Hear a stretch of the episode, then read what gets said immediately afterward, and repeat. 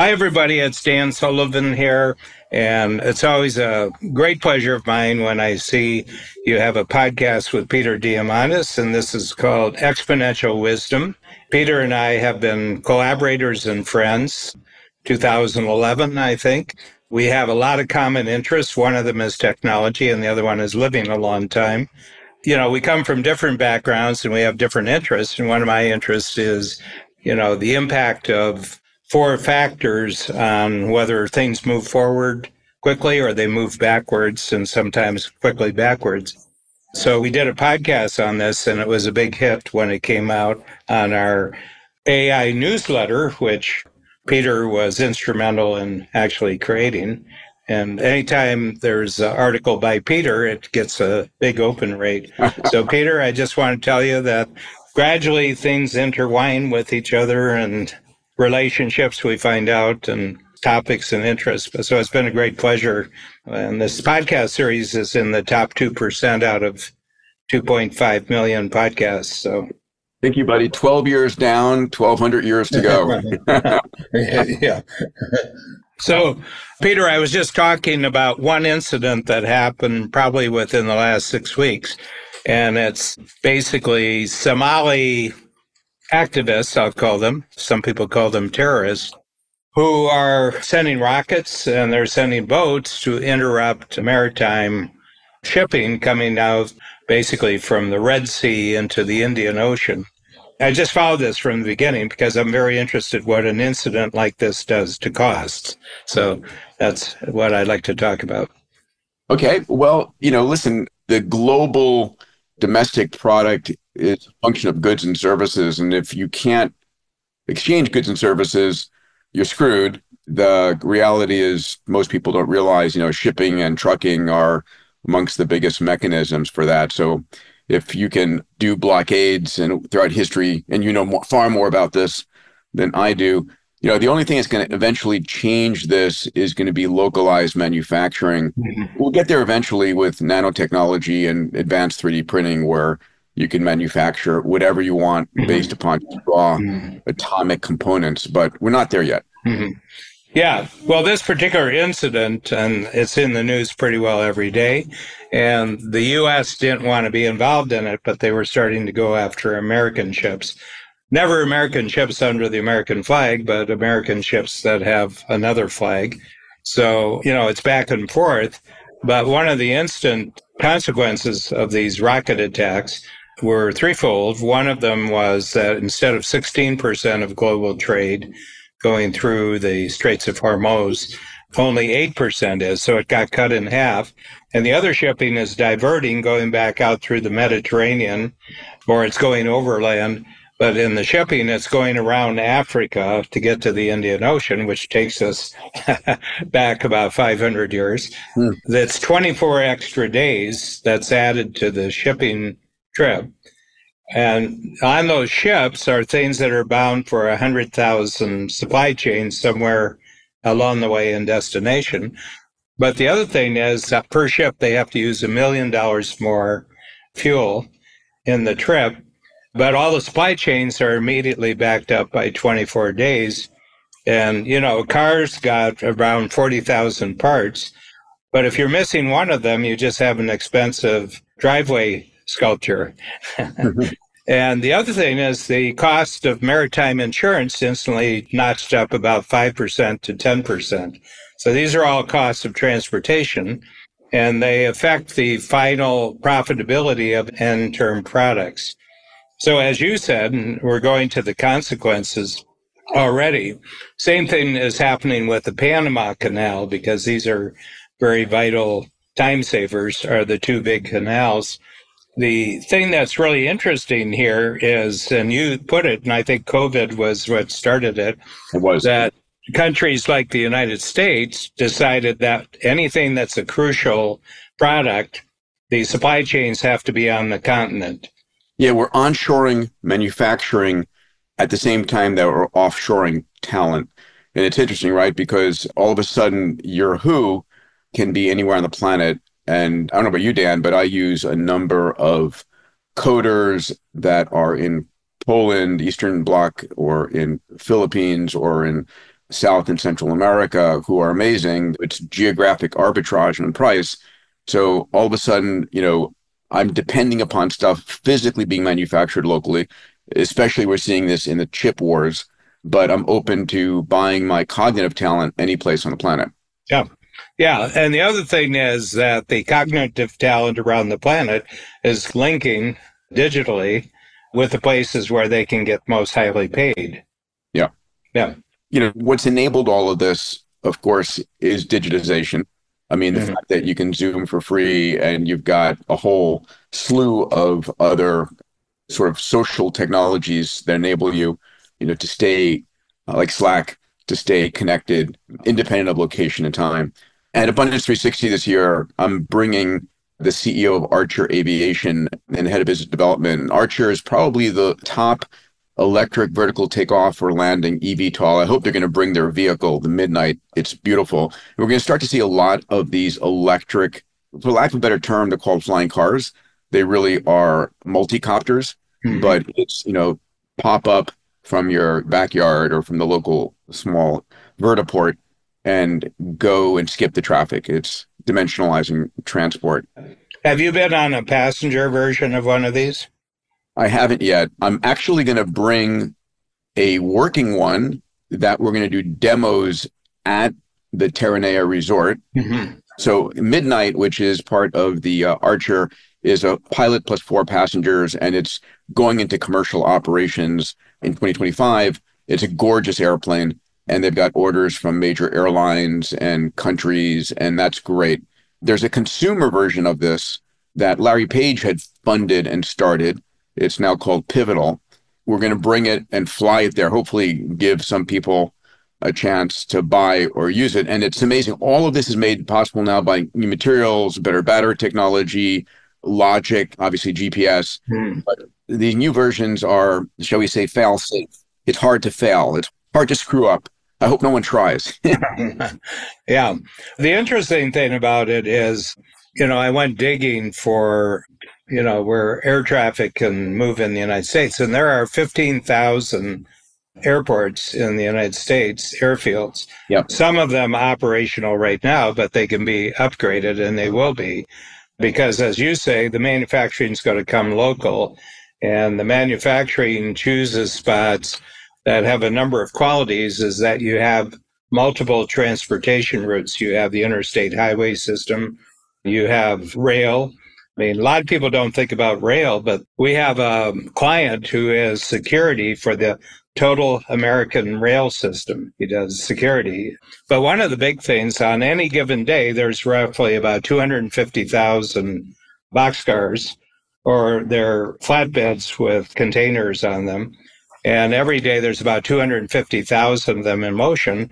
And on any given day, 15%, there's some car that's going in the wrong direction. I love that stat. You've mentioned that before. That's hilarious.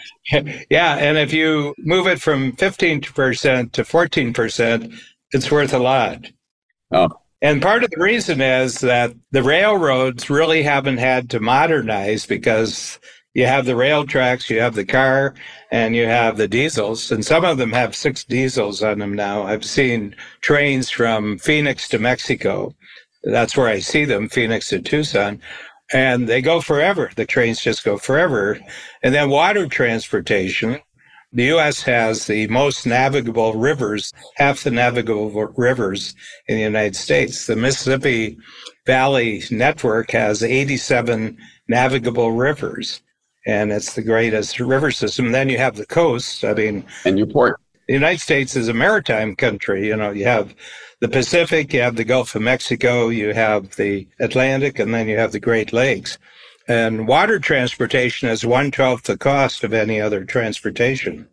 I've known Jeff Bezos for 40 plus years since college. I had started a global space organization called Students for Exploration and Development Space. And Jeff was the president of the Princeton chapter, and I was the head of the MIT chapter. Anyway, I just followed his career. And when he set up Amazon in Seattle, it was because of the ports, mm-hmm. which was fascinating. Yeah. So that's going to become crucial for the reshoring because you want the most number of factors that favor you. And so if you have air available, you have water available, you have interstate highways available, and then you have good road systems where you're living, that favors. And so you're seeing a lot of small in between states that are between, let's say, Pennsylvania and the Rocky Mountains. You have all this vast space and you know the real estate prices are really cheap. Families can move from the city where they have 1500 square foot condo and they can move to you know someplace in the midwest and they get two acres and they have a car.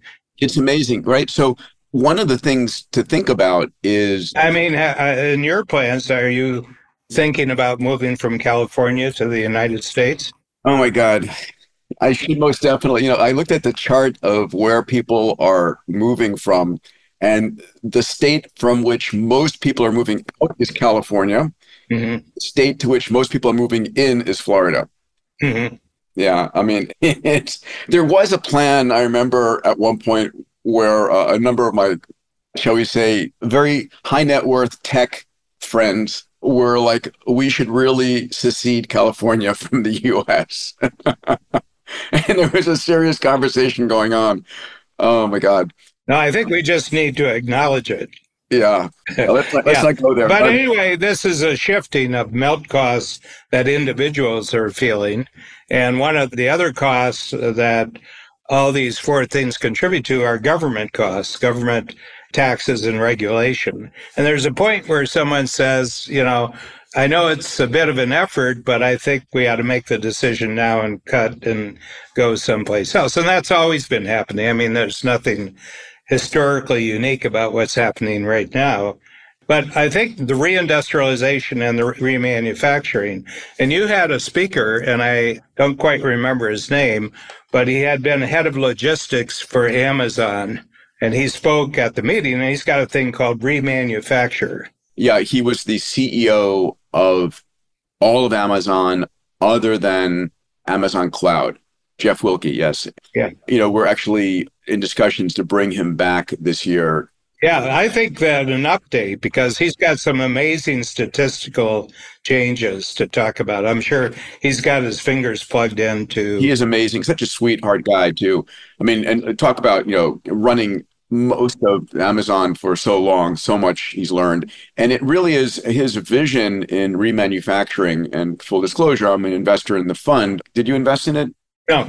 No, I invest in Ontario real estate. Well, that's probably smart, especially as everybody moves out of the US to the 51st state. Anyway, after COVID, you know, his goal was can we reinvent US manufacturing? Yeah. Can we bring the best of robotics and the best of AI and 3D printing what they're planning to do is buy companies that have a good book of business but are manufacturing inefficiently yeah. and reinvent, mm-hmm. remanufacture. I don't know when the last time I saw him there it was maybe three years ago at A360.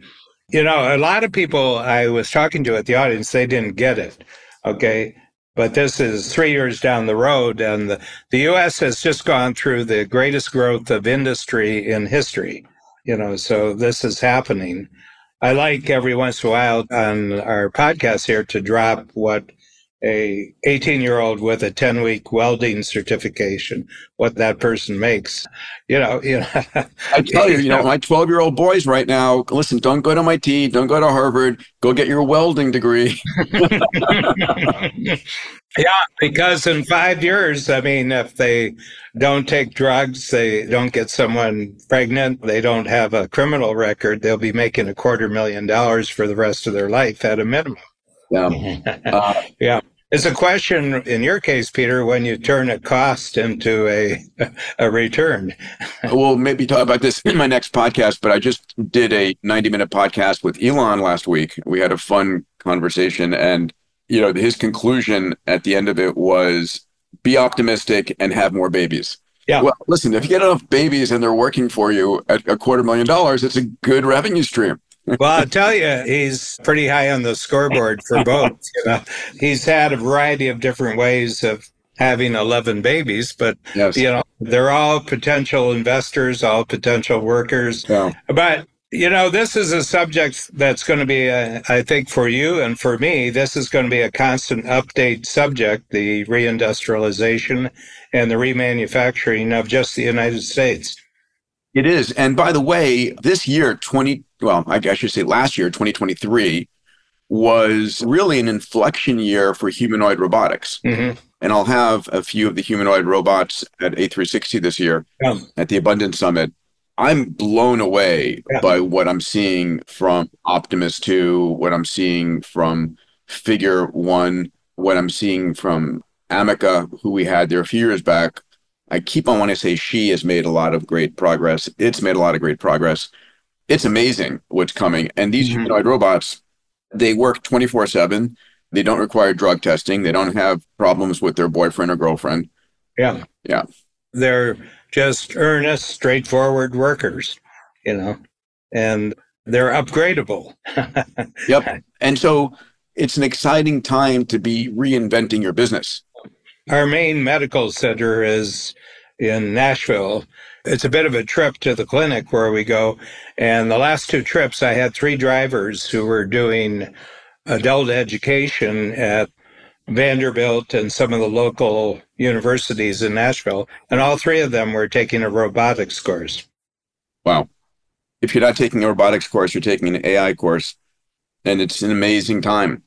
Yeah, one thing there's an interesting scorecard on this, and it has to do with people moving from one place to the other, and it's the U-Haul statistics. So, for example, a trip from Seattle to Boise the trip from Seattle to Boise, let's use a number here, it's a thousand dollars. Yep.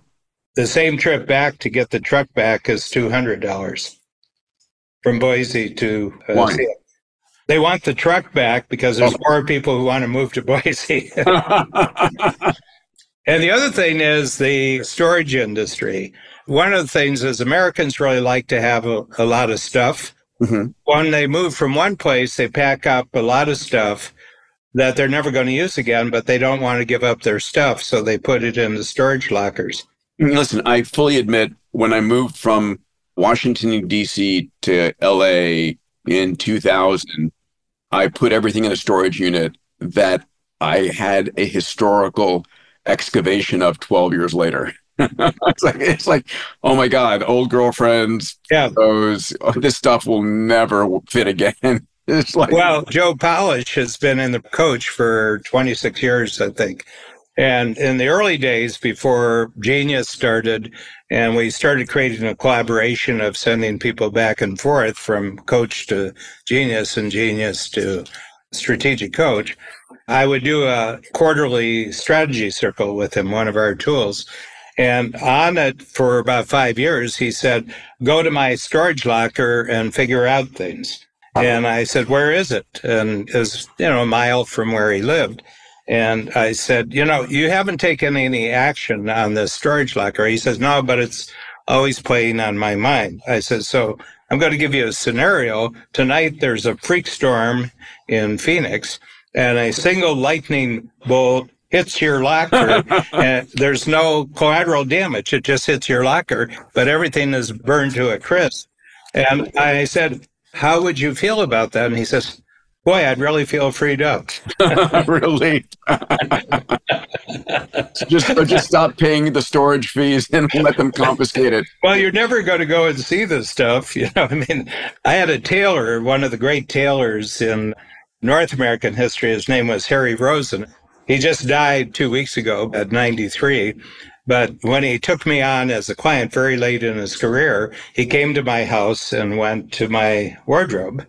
And he said, You know, you're in real luck that you're meeting me because 90% of what's in your wardrobe, when did you wear it last? And I said, No, two years, three years, you know, jackets and slacks and suits.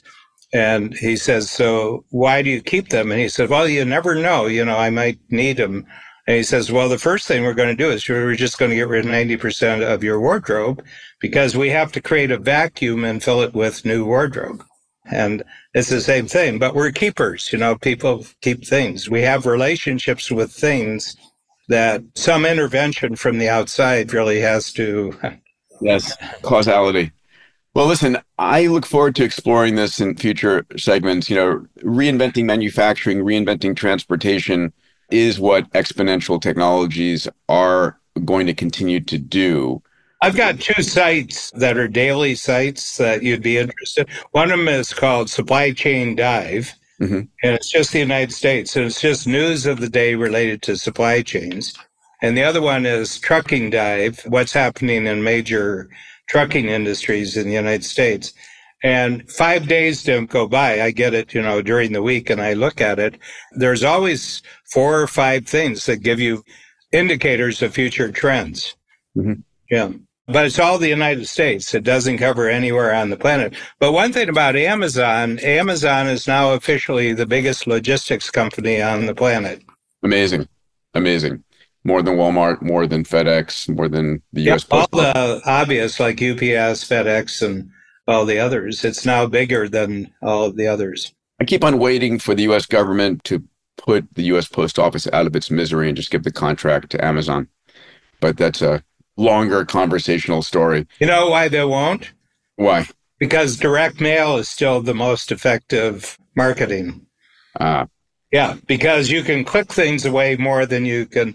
Everybody who gets a stack of letters obviously handles every letter, or your assistant does. Yeah. I would pay an extra amount of money not to get all the junk mail I get. But again, let's save that for another conversation. Um, um, yeah. Yeah. All right. And as always, a pleasure, my friend. Thank you, Peter.